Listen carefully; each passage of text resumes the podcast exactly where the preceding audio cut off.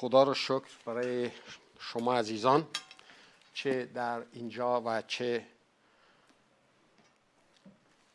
هر جا که با ما هستید از طریق سکرین هایی که دارید من مواظب خواهم بود که چیزی رو اینجا پایین نندازم. همچین لرزان هستش. از طرف خودم و همینطور همکارانم در سازمان ترجمه کتاب مقدس کورپو یا چرپو به شما عزیزان سلام عرض می کنیم مهم نیست که در کجا در چه جبهه می جنگیم همه ما با هم هستیم. داستان دوستی من و کشیش هرمز عزیز میره تا عهد عتیق یعنی اون موقعی که اون موقعی که در سانیول بودیم و شما هنوز به دنیا نیومده بودید. ولی اونقدر این ور اونور مشغول هستیم که وقتی که با هم جمع میشیم در یه جا هستیم سعی می‌کنیم که از فرصت استفاده بکنیم. بله من اینجا از کرپو هستم. از فرصت استفاده بکنم و خدمت شما عرض کنم که ما 26 پروژه ترجمه به شکل فعال الان در زبانهای محلی ایران داره پیش میره و هدف اینه که تمامی ایران رو با کلام خدا به زبانهای محلی پر کنیم که در آسمان از هر زبان از هر قوم از هر ملت در حضور خدا باشه. دو تا هم برای فارسی داریم که ترجمه استاندارد دیگه نزدیکترین ترجمه به فارسی, فارسی هستش که عهد جدیدش تموم شد داریم آخرین قسمتاش رو میریم جلو و همه اینها برای اینه که خداوند در همه جا جلال پیدا کنه مخصوصا کلامش زندگی مردم رو عوض کنه. این رو هم تبلیغات تجاری بگم از فرصت استفاده کنم. بعضی هستن اون دهاتی ها که جلی تلویزیون اینجوری می‌کنن. حالا حکایت منه. ما در زبانهای سمنانی سنگسری سرخی نتنزی ناینی بلوچی دنبال مترجم هستیم. اینه که اگر زبان مادریتون این زبان ها هست با ما تماس بگیرید. حالا که تبلیغات بازرگانی بنده تموم شد بریم سراغ کلام. بریم سراغ کلام خدا. خب الان خنده داره این حرفای من ولی شاید یه خورده که جلو بریم اصلا خنده دار نباشه. پس هر چقدر دلتون می‌خواد بخندید الان که بعدا میریم جلوتر. ولی مردم واقعا این روزا با توجه به مسائلی که در ایران داره اتفاق میفته از ما می‌پرسند آقا مسئولیت ما در قبال تمامی این چیزها چی هست؟ و متاسفانه به دلیل تفاسیر مختلفی که از برخی از آیات کتاب مقدس هستش در ذهن در ذهن مسیحیان ما نوعی اختشاش به وجود اومده و حتی بسیاری من شنیدم که روی این عقیده پافشاری می‌کنن که آقا مسیحیت نباید خودش رو با سیاست قاطی بکنه. یادم میاد چند هفته پیش در بیانیه‌ای که داشتم عرض کردم که عزیزان من به شخصه کتاب مقدسی غیر سیاسی نه می‌شناسم و نه می‌بینم. برای همینم هستش که باور من بر اینه که جدا کردن مسیحیت از سیاست پشت کردن به تمامی آرمان هایی هستش که کلام خدا مطرح می‌کنه. البته این مطلب رو هم درک می‌کنم که گفتن اینجور حرفها و صحبتها از جانب افراد مسلمه که به خاطر تجربه تلخیه که از سیاست و در این حال از سیاست بد دارن.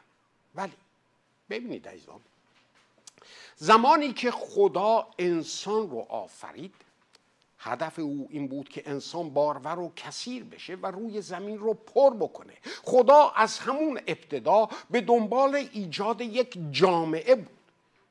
این رو هم در باغ عدن می‌بینیم در فرمانی که میده هم در بنیاد عهدتیق با ابراهیم می‌بینیم که ازش ملتی بزرگ می‌خواد به وجود بیاره و هم در عهد جدید در مفهوم کلیسا. عزیزان خدا به دنبال جامعه است. حالا اینجا دقت کنید. علم و دانشی که برای اداره این جامعه انسانی و هر جامعه دیگه سیاست خونده میشه. سیاست یعنی علم اداره جامعه.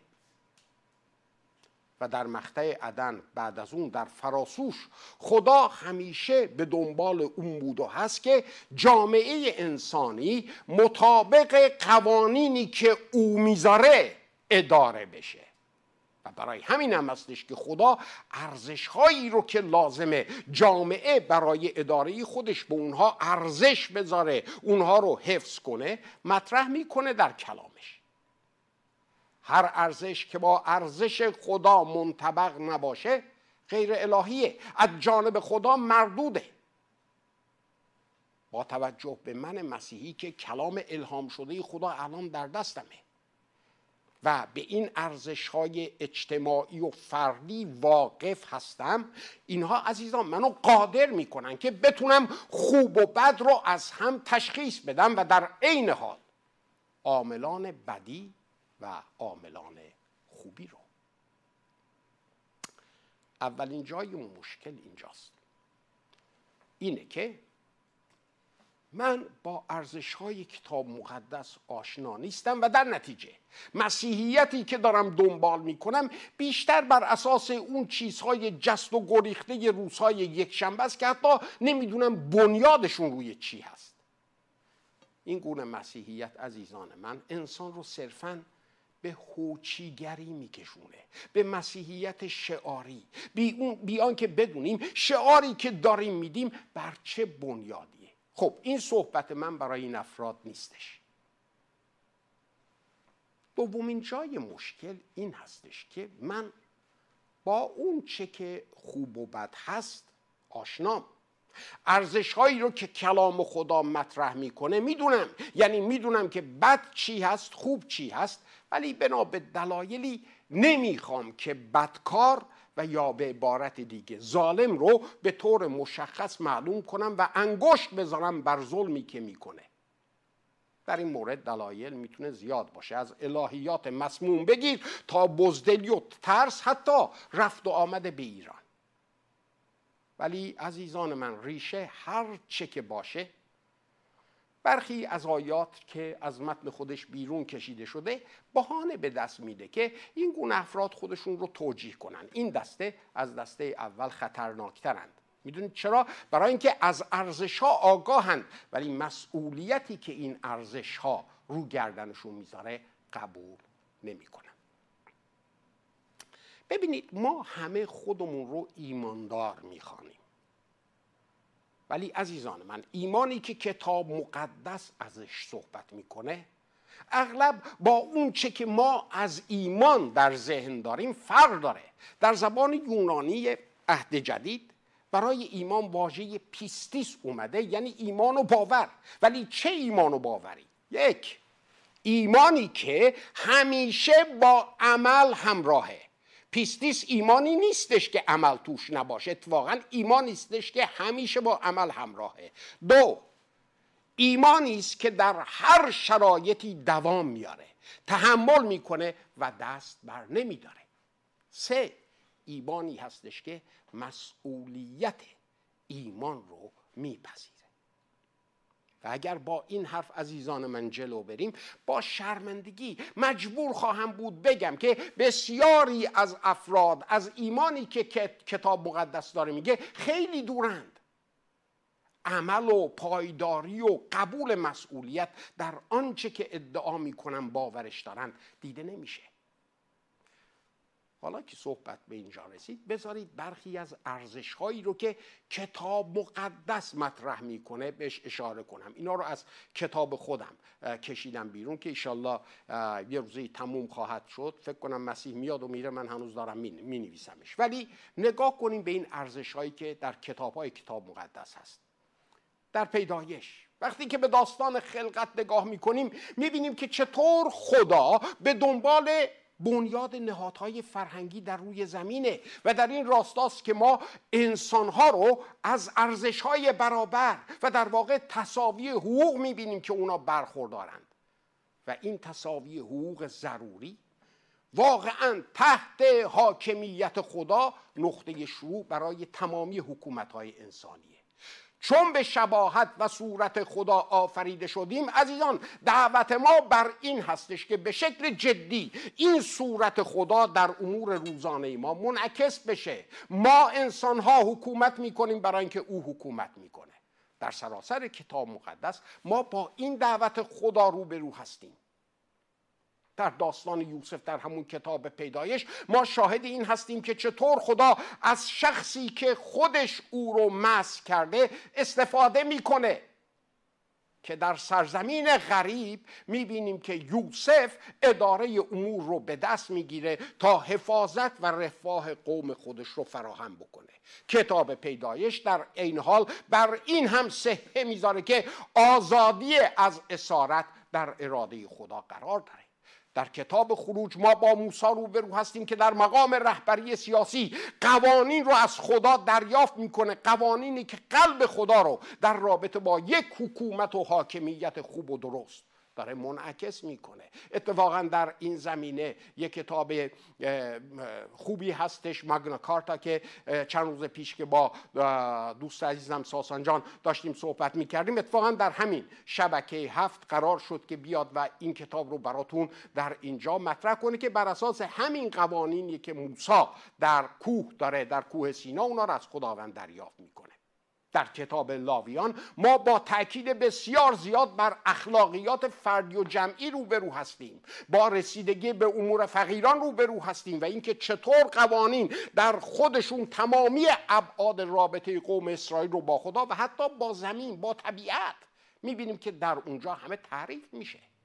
در کتاب اعداد ما تحت نظارت خدا عزیزان با انتخابات دموکراتیک رهبری روبرو هستیم. در تصنیه ما در اونجا تحت قوانین خدا شاهد هستیم که چطور شاه و شهروند با هم برابره. در یوشع ما این مطلب رو می‌بینیم که چطور در رهبری در رهبری جامعه نیاز به صداقت و شفافیت وجود داره. در کتاب داوران ما می‌بینیم که خدا پیوسته افرادی رو از میان قوم بلند می‌کنه و قوت میده که ملت رو از گناه و خطا و داوری نجات بده. و این نیاز رو که در رهبری ملی لازمه که زنان هم در مقام های رهبری داشته باشند دبورا رو به یاد بیارید. شاید فکر کنید کتاب روت سیاسی نیست کتاب روت هم سیاسیه. کتاب روت نشون میده که مسئولیت های اجتماعی من و شما در مقابل یکدیگر اون مسئولیت هایی که داریم همیشه بالاتر از قراردادهای قانونیه.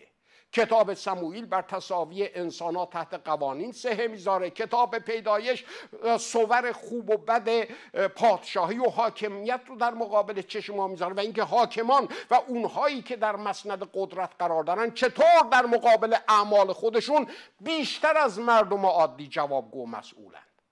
در کتاب تواریخ ما اشتیاق قلب خدا رو می‌بینیم جهت حکومت پر از عدل و داد زمانی که به سلیمان به خواستش عمل می‌کنه و بهش حکمت میده. در همین کتاب ما با مسئولیت مردم هم در رابطه با تجدید حیات ملیشون روبرو هستیم. در کتاب ازرا ما با قدرت سخنوری در برقراری هویت ملی از دست رفته روبرو هستیم در کتاب نهمیا. با برقرار برقراری مجدد اقتدار از هم پاشیده روبرو هستیم در استر شاهدیم که چطور مردخای رو خداوند بلند می‌کنه که با مقامات حاکم وارد مذاکره بشه و قوم رو از قتل عام نجات بده. در کتاب ایوب با با اعتماد و توکل به حاکمیت خدا در زمانهای سختی روبرو هستیم. کتاب مزامیر از تاثیرات و شرایط شرایط فردی اجتماعی صحبت می‌کنه. در امثال نصیحت به شاهزاده هست چطور پادش وقتی پادشاه شدن چطور مملکت رو درست اداره کنند. در حتی جامعه از حکمتی صحبت می‌کنه که جهت حاکمیت و اداره مردم بهش نیاز هست. کتاب غزل غزل ها هم کتاب سیاسی. از اولویت های صحبت می‌کنه که باید در روابط اجتماعی ما بر ما حاکم باشه. اشعیا صحبت از آمدن نجات دهنده داره که برای قوم خودش که در اسارت میاد و اونها رو نجات میده. حالا ادامه بدم. ارمیا حقیقت رو هر چقدر که تلخ باشه باید به مقامات گفت و سکوت نکرد. ارمیا می‌گفت مینداختنش تو سیاچال میآوردنش بیرون باز می‌گفت. مراسی نشون میده که چطور خدا می‌تونه از ملتی برای تنبیه ملت دیگه استفاده کنه. حزقیال وضعیت یک قوم رو در اسارت بیان می‌کنه که بخونید عین وضعیتی که ملت ما داره. و فعالیت های داره صحبت می‌کنه که باعث امید و احیای دوباره اونها میشه. در کتاب دانیال صحبت از این هستش که قوم خدا می‌تونه در فرهنگی غریب و بتپرست به جهت حاکمیت خونده بشه. اونجا مطرح می‌کنه که برای خدا زمانی هست برای درگیر شدن در مسائل سیاسی و زمانی هست برای سرپیجی دانیال سرپیجی می‌کنه و زمانی برای رعایت آنچه که گفته میشه. و اونجا می‌بینیم که چقدر صداقت لازم هستش که با هویت انسان عجیم باشه. در این کتاب ما می‌بینیم که خدا برتر از تمامی حاکمان دنیاست و در نهایت تمامی اونها در پادشاهی محبت و عدالت خدا حل خواهند شد. اینجا رو دقت کنید. هوشه بر علیه لذتگرایی و سوء استفاده از ثروت ملی قد علم می‌کنه. پولهای ما همه در کاناداست. یوئیل وجدان اجتماعی رو به چالش می‌کشه. بچه های ما دارن از آشغالدونی غذا می‌خورن. وجدان اجتماعی باید اینجا حقیقتا به گریه در بیاد. آموس دست حاکمان درو رو رو می‌کنه. عبدیا بر این سهه می‌ذاره که از دست عدالت نمیشه گریخت. یونس از مسئولیتی صحبت می‌کنه بر ماست. فراتر از مرزها و نژاد و ملیت. برای ما محسا برای من محسا کرد نیست ترکه. برای من افرادی که دارن اونجا کشته میشن ساچمه نمی‌دونم باتوم اینها می‌خورن اینها گوشت تن من هستند. نژاد و زبان و اینا دیگه مطرح نیست. میکا از اهمیت اخلاقیات صداقت و شفافیت و عدالت داره صحبت می‌کنه. ناهوم از آزادی درست داره صحبت می‌کنه. حبقوق از اهمیتی صحبت می‌کنه که خدا نسبت به فقیران داره. سفنیا ایمان و عمل رو با هم میطلبه و طلب می‌کنه که هویتی شفاف داشته باشیم. عزیزان حجه اولویت های اجتماعی رو در نور قدوسیت خدا داره می‌بینه. زکریا قدرت مطلق خدا رو مطرح می‌کنه. ملاکی بر علیه از خود راضی بودن و بت پرستی در سطح ملی صحبت می‌کنه. حاکیم که تماما سیاسیه. تمامی قدرت در آسمان و زمین به من داده شده است. مسیح در مقابل پیلاتوس برمیگرده که تو بر من هیچ قدرتی نمی داشتی اگر این قدرت از بالا به تو داده نمی‌شد. در اعمال ما می‌بینیم که حقیقت باید به مقامات گفته باشه هر چقدر هم که سخت باشه. استیفان رو به یاد بیارید پولس رو به یاد بیارید پتروس رو به یاد بیارید. رومیان داره قدرت سیاسی رو آنطور که باید باشه تعریف می‌کنه در رومیان فصل 13 آیات یک تا چهار. در اونجا داره مطرح می‌کنه که فردی که بر مسند قدرت نشسته خادم خداست برای اینکه به شما خیریت بکنه برای اینکه به شما نیکویی بکنه نه اینکه اسلحه بگیره شما رو بکشه. در قرنتیان زمانی که حکمت فیلسوفان می‌بینیم به قهقرا میره این نیاز نیاز به یک سیستم اخلاقی درست خودش رو مطرح می‌کنه. و مطرح می‌کنه که عذاب کشیدن کتک خوردن باتوم خوردن حتی گلوله های ساچمه واقعی خوردن برای برقراری نظام درست و عدالت ارزش داره. غلاطیان تمامی رساله صحبت از آزادیه. و ضروریاتی که انجیل عیسی مسیح طلب می‌کنه. عزیزان در هر انقلابی که صورت گرفته مطمئنم ساسان در موردش صحبت خواهد کرد. در هر انقلابی که صورت گرفته برای آزادی از اونجا که در اونها عناصر عهد جدید وجود نداشته ارزش های الهی وجود نداشته نهایت به دیکتاتوری منجر شده. از انقلاب فرانسه بگیر و بیا. افسوسیان داره مسئولیت ما رو در جنگ روحانی با قوای اهریمنی زمینی مطرح می‌کنه. براش برخواهم گشت. فیلیپیان از باقی نگه داشتن و دو دستی چسبیدن امید در بطن عذاب داره صحبت می‌کنه و ارزش های اجتماعی رو به چالش می‌کشه.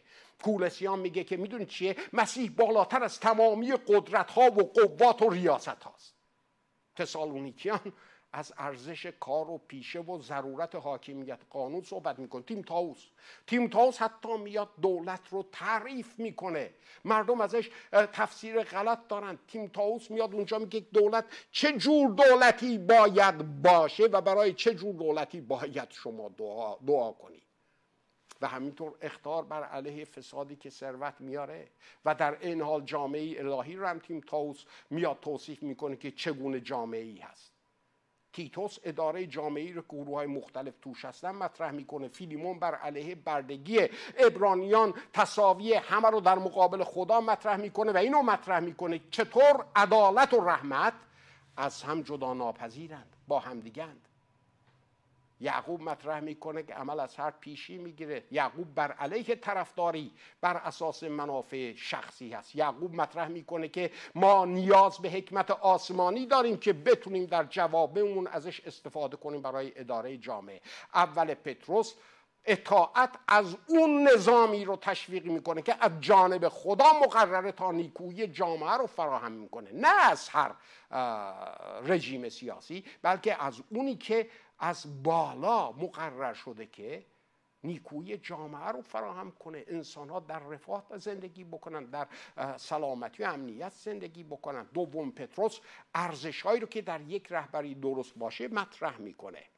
یوحنا به دنبال ایجاد های درست رفتاری در جامعه است.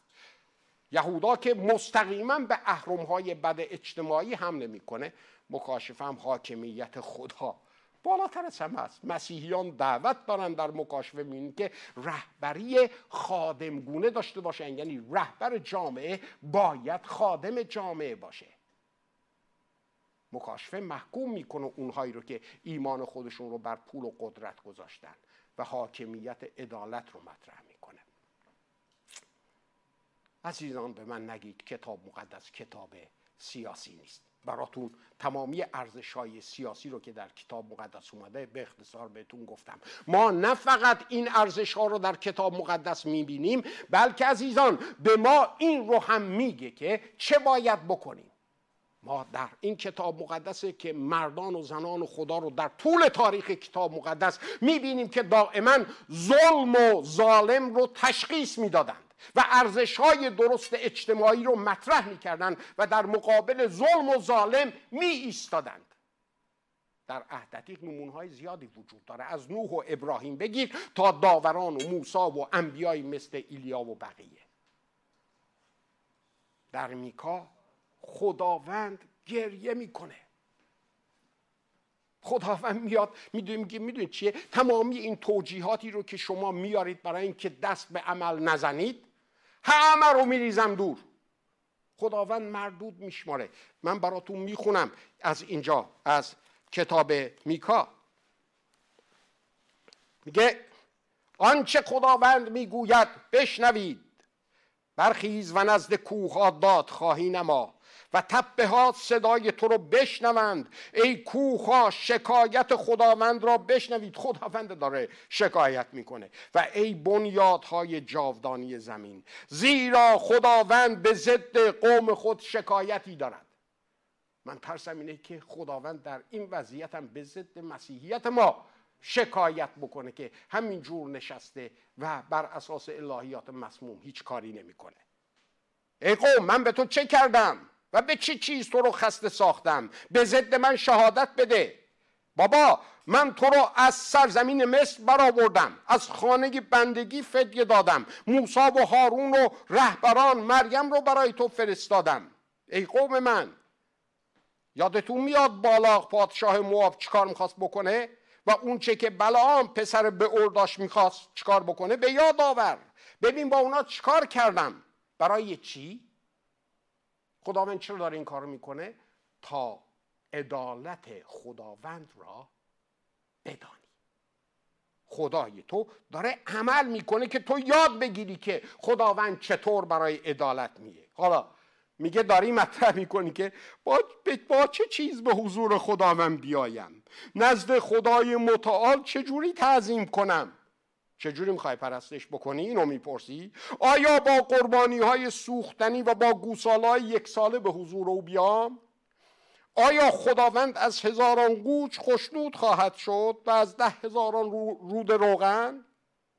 حتی آیا نخستزاده خود را به عوض تقصیرم بدم و ثمره بدن خیش رو به عوض گناه جانم؟ و خداوند اینجور جواب میده. ای مرد او تو را از آنچه نیکوست آگاه کرده است. خداوند از تو چه چیز را میطلبد؟ غیر از اینکه عدالت را به جا بیاری؟ غیر از اینکه رحمت رو دوست بداری؟ غیر از اینکه در حضور خدای خیش با فروتنی گام برداری؟ خدا اینها رو از تو می‌خواد. پرستش تو گوسالت نمی‌دونم رودهای روغنت. خود مسیح چی بود؟ متاسفم که بگم تفاسیر غلط از کلام خدا برای ما از, از مسیح یه تصویر هیپیوار مطرح کرده. البته که تصویر غلطیه. مسیح در تمام زندگی خودش در روی زمین در مقابل نظام اجتماعی غلط که اتفاقا اون موقع در دست رهبران مذهبی بود ایستاد. مسیح در این نقشش فردی کاملا سیاسی بود. برای اینکه داشت مطرح می‌کرد که جامعه به شکل درست چجوری باید داره بشه. مسیح ظالم رو تشخیص داد. مسیح ظلم رو تشخیص داد.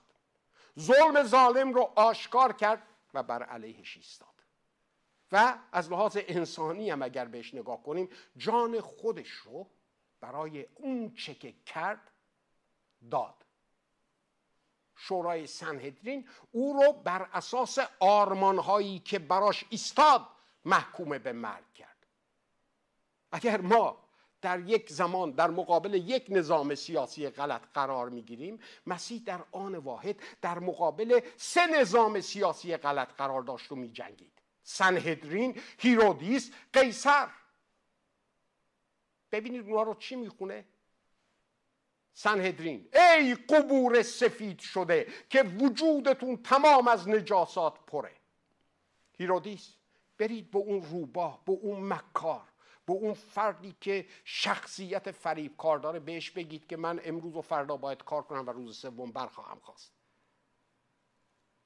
در رابطه با اون قیصر سکه مالیات میان. که صورت مسیح اونجا میگه بدیم ندیم. مسیح میگه صورت چه کسی روی سکه است؟ میگن صورت قیصر. میگه مال قیصر رو به قیصر بدید. مال خدا رو به خدا بدید. و اونجا میبایست یک سوال دیگه ازش پرسیده می‌شد که نمی‌پرسند باشه صورت خدا رو کی هستش که ما اون رو به خدا بدیم؟ که مسیح جواب بده صورت خدا روی هر یک از شما قرار داره. برای اینکه شما به صورت خدا آفریده شدید. بنابراین داره میگی سکه رو بدی سکه رو ولش کن تو خودت رو باید به خدا بدی و بر اساس دادن خودت به خدا باید در مقابل ظالم بیستی. ولی اونا اینا رو متاسفانه قوت شنیدشون ندادن. ما اغلب در توجیهات الهیات مسموم میشنویم که فکر می‌کنم مسئولیت ما دعاست. البته که دعاست ولی دعا هم هست. فقط دعا نیست. ولی وقتی که در دعا هستیم عزیزان در دعا چی میگیم؟ پولس و پتروس و تیمتاوس هر ستا صحبت از دعا کردند. هر ستا دعا صحبت کردن که ما برای سیستم دعا کنیم. ولی مطرح کردن که برای چه سیستمی باید دعا کنیم. آنها سیستم درست سیاسی رو که متجلی کننده دل مملو و از محبت و عدالت خداست تعریف کردند و برای اون سیستم گفتن که دعا کنید. نه برای سیستم حاکمیتی فرعون که اتفاقا در عزیزان بهش اشاره کردند. سیستم حاکمیتی که حتی خود خدا در توبه رو برای فرعون بسته بود. حقیقت اینه که نظامی که الان در مملکت ما هست در طی چل سال گذشته تمامی ارزش های درست یک نظام سیاسی رو که می بایست برای جامعه ما وجود می داشت زیر پا گذاشته. این نظام ظالمه قاتله دزده متجاوزه. جان و مال و ناموس شهروردان خودش رو بی حرمت کرده و مسئولیت من به عنوان ایرانی حتی بالاتر از اون به عنوان یه مسیحی بالاتر از این هم. به عنوان ادعایی که دارم به عنوان مرد خدا این هستش که در مقابلش بیستم. چجوری؟ اینش مهمتره. عزیزان من این نظام اهریمنیه. قشون قشون دیو پلید در این نظام حضور کرده و میدوزه و میکش و هلاک می‌کنه. ولی ملت ما در این مساف سلاح روحانی ندارند و احتیاج به سلاح روحانی است. سلاحی که ملت ما نداره ولی من و شما که از این ملت هستیم ادعا می‌کنیم که داریم. و اگر ادعای ما درسته مسئولیت ما این هستش که با این سلاح روحانی در مقابل این رژیم و در پشت سر ملت ما از جلو و از عقب احاطه کنیم. مثل یه دیوار آتشین که در زکریا میگه. و اونها رو با سلاح روحانیمون احاطه کنیم. ها. این شعار نیست. این چیزی نیستش که شما بشین خونتون شعار بدید. این یه جنگ خطرناکیه. برای اینکه سوراخ داریم میگه چی میگن؟ چوب می‌کنیم به سوراخ دشمن. ما بر علیه نیروهای تاریکی که در عمال نظام لونه کرده داریم. برمیخیزیم. بنابراین برای ما لازمه که یک بدونیم که اقتدار روحانی داریم. خیلی ها نمی‌دونن که اقتدار روحانی دارن یا نه. بنابراین بر اساس اون عمل نمی‌کنن. اقتدار روحانی خودمون رو بدونیم که داریم. اقتدار روحانی خودمون رو بشناسیم که چی هست. که با هویت ما عجینه. من به عنوان فرزند خدا از چه اقتداری برخوردار هستم؟ سه. بر اساس اقتدار روحانی خودمون عمل کنیم. به چه شکل عمل کنیم؟ بذارید بهتون بگم. در رساله به افسوسیان در اونجا در فصل 6 ما اونجا اسلحه تام روحانی رو داریم. ما همینجوری نمی‌تونیم بیفتیم تو خیابونا داد و هوا را بندازیم هوچیگری کنیم. نه. باید به لباس تام تامه آن چیزی که خدا میگه ما باید اون رو پوشیده باشیم که همه شما اون اسلحه های روحانی رو می‌دونید چه در کلیساهاتون موعظه شده. ما باید اون رو تمام و کمال پوشیده باشیم. بعد بریم برای مساف. بذارید در انتها اینو بگم. در متا فصل دوازده آیات 18 تا 22 ما با واقعه درخت انجیر روبرو هستیم عزیزان من. درختی که توسط عیسی لعنت میشه و از ریشه میخشکه. شاگردان چند ساعت بعد که برمیگردن مینم خشکیده است. حیرت می‌کنن. مسیح در مقابل حیرت شاگردان ببینید چی میگه. اگر ایمان اندازه دانه خردل داشته باشید نه فقط این بلکه فراتر از این رو هم خواهید کرد و مطرح می‌کنه برای کوه ها به جا فلان و بهما این حرف مسیح برای اقتدار من کافیه. هیچ تفسیر و تعبیر نمی‌خواد. مستقیمه رکه. برای همین هم با این اقتداری که در مسیح دارم دعاهای من گفتم عوض شده. من ریشه این نظام رو با تمامی عمالشون هر روز در اقتدارم میخوش کنم. و بر این دعا میستادم می‌دونید چرا؟ برای اینکه این مسئولیت رو ایمانی که دارم بر دوش من می‌ذاره که خودم رو در بین مردم قرار بدم. با ضربات باتوم هایی که به سر اونها بخوره منم بخورم زمین. با گلوله هایی که میفرستن منم بیفتم پایین. با محساها و نیکاها بمیرم و زنده بشم. این رژیم اهریمنیه و نیاز به دلاورانی هستش که ملبس به اون اقتدار الهی و اون لباس روحانی که بهتون گفتم ملبس به اون هستند که بیان و ملت عزیز ما رو محافظت کنن. من اینطور خواهم کرد. شما ببینید که وجدان مسیحیتون به شما چی میگه. دعا کن.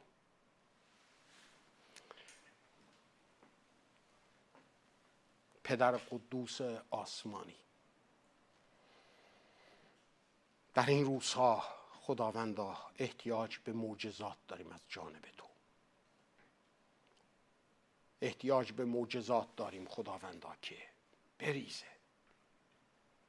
بین ملت تو و بین فرعونیان دیوار آتشین به وجود بیاره. براشون دریاها باز بشه خداوندا. ببینن که تو برای اونها داری می جنگی